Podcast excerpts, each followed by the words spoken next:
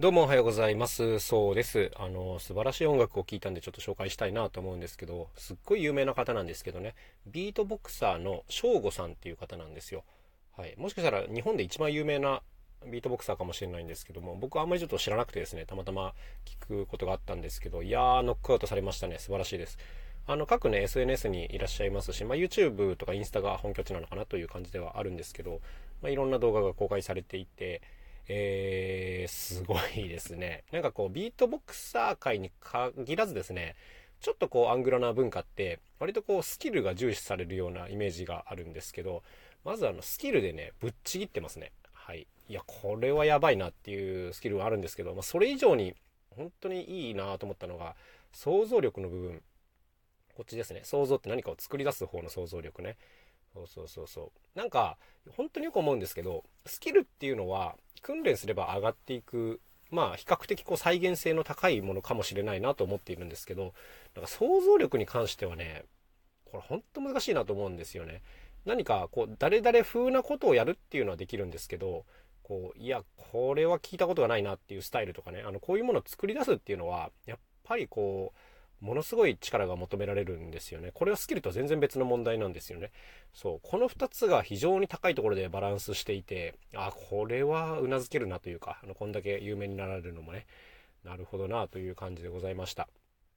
こう、あらゆることにね、言えると思うんですけども、やっぱ想像力っていうのはむちゃくちゃ大事ですね。これをもっと、何て言うんですかね、こう表現活動をする人は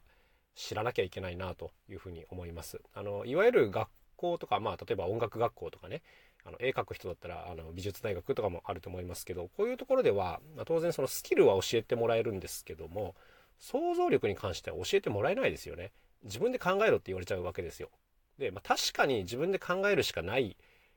じゃないんですけどあの実際こうやっていこうとするとあの比重としてはこちらの方がはるかに大事っていうことに、まあ、学校出てから気づくことになるんですよね。僕ももちろんそうだったんですけども。これが本当にあのシビアなとこだなと思っててなんか学生のうちとかっていうのはスキルがあればなんとかなるみたいなことを考えがちなんですけど、だからたくさん練習するっていうのが答えに近づく道筋に思えるんですけど、まあそれはあの、そうっちゃそうなんですけど、全然そうではないみたいな、あの、とこありますよね。うん、それだけやってても全然しょうがないんだよね、みたいなことをもっとあの、口を酸っぱくして伝えなくちゃいけないよなというふうに思います。だから、とにかくこう何を思い描いて、えー、形にしていくか、これが大事っていうことですよね。うん。なんか書きたいものもないのに技術だけ上がっても本当にしょうがないっていうことなんですよね。結局誰々風の絵を描くっていうことに終始してしまうのであの自分が本当はどんなものが好きなのかとかねあのどんな景色が見えているのかとかあのアイデアを組み合わせたらこんなものがあの生まれてそれがめちゃめちゃ良い感じになるとかねそういう自分なりの発見とか、えー、そういうものをもっともっと大事に積み重ねていかないとなかなかこう表現活動でやっていくのは難しいよなっていうことをまあ思わされるえー、翔吾さんでしたね。はい。